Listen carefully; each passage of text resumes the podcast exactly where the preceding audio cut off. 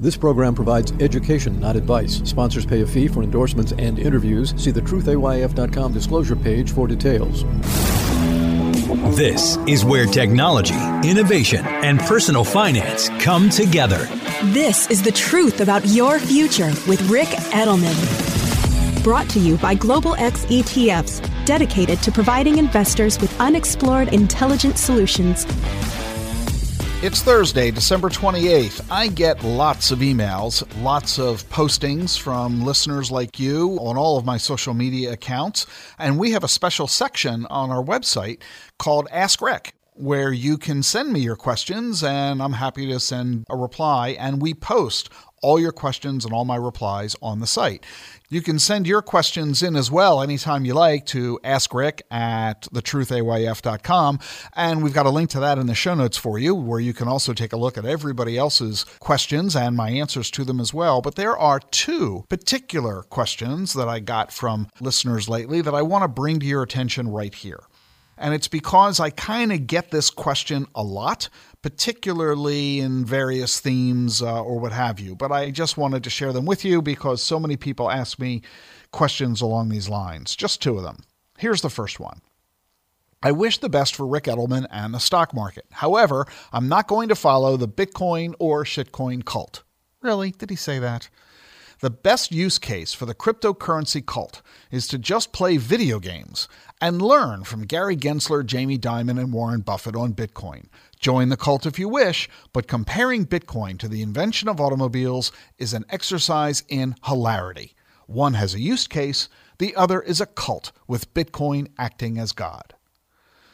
My goodness gracious, what a strong statement. Well, I get that kind of criticism pretty frequently. There are a number of folks who remain crypto haters out there who believe that this is nothing legitimate and who think that the whole thing is nothing but a scam. If it ain't a fad, it's a fraud. So, what I've learned to do long ago, because I've been involved in the crypto space since 2012, so we're pushing 12 years that I've been involved in this, I've learned long ago to largely ignore what people say and instead focus on what they do. So this writer highlighted three people in particular Gary Gensler, the chair of the SEC, Jamie Dimon, the CEO of JP Morgan, and Warren Buffett, uh, the world's most famous and successful investor.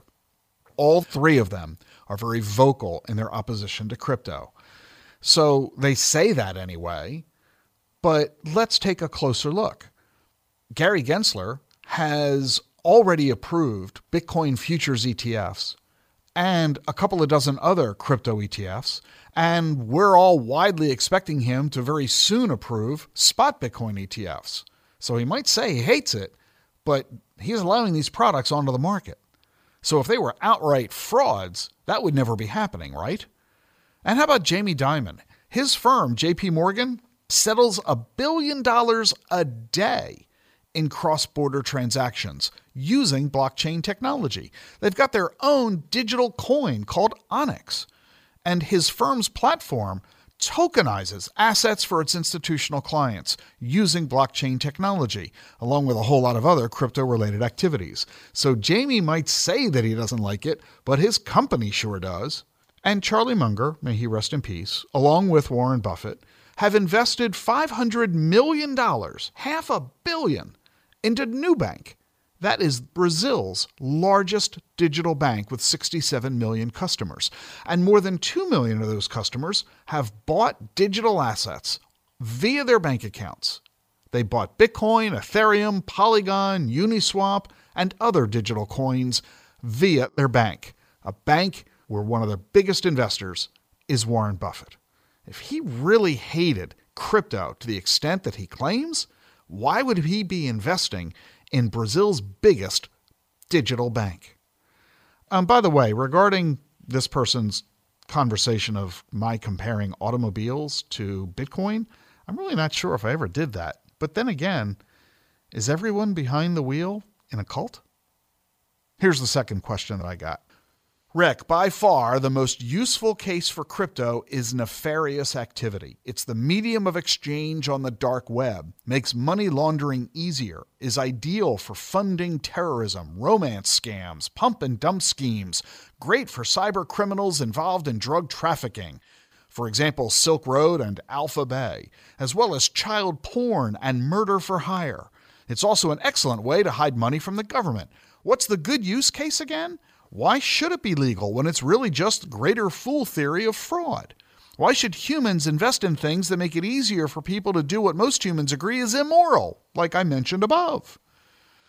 Well, this writer has raised the issue that a lot of people raise that crypto is really only good for illicit activities. That is a myth. I've been involved in crypto since 2012. I've dealt with people like this since the beginning. And to be honest with you, I'm getting pretty tired of the diatribes and the hand wringing, all bolstered by vague accusations and wild claims. So here's my reply to this writer You've made a lot of accusations. Let me just repeat them funding terrorism, romance scams, pump and dump schemes, drug trafficking, child porn, and murder for hire. You've made 12 accusations, so I've got one simple thing to say prove it. Show me the proof. Give me the evidence. Don't just recite what you've heard. Don't just repeat the claims of others who reflect your viewpoint. That is so common an error, it even has a name. It's called confirmation bias. Instead, show me the data. I'm willing to listen.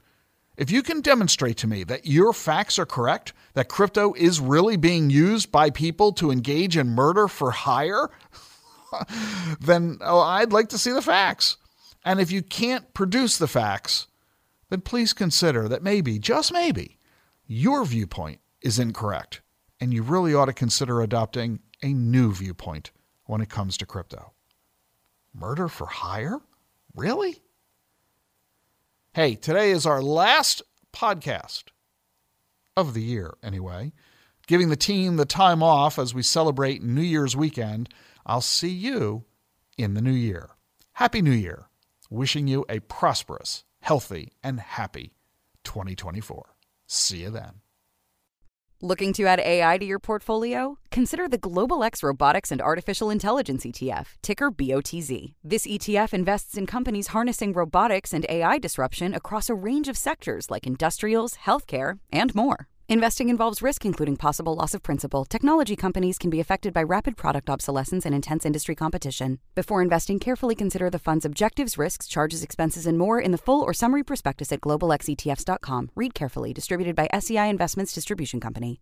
The Truth About Your Future with Ric Edelman is sponsored by Charles Schwab. Seeking clarity in your financial journey? Schwab makes it easy for you to be an informed investor with transparent pricing, low cost, and no fee to work with a financial consultant. Schwab clearly explains their fees and helps you understand the common cost you can incur based on recommendations from your financial consultant. Visit schwab.com or swing by one of their 400 local branches to learn more. That's schwab.com. A longer lifespan means a longer retirement. Be ready. This is the truth about your future with Ric Edelman.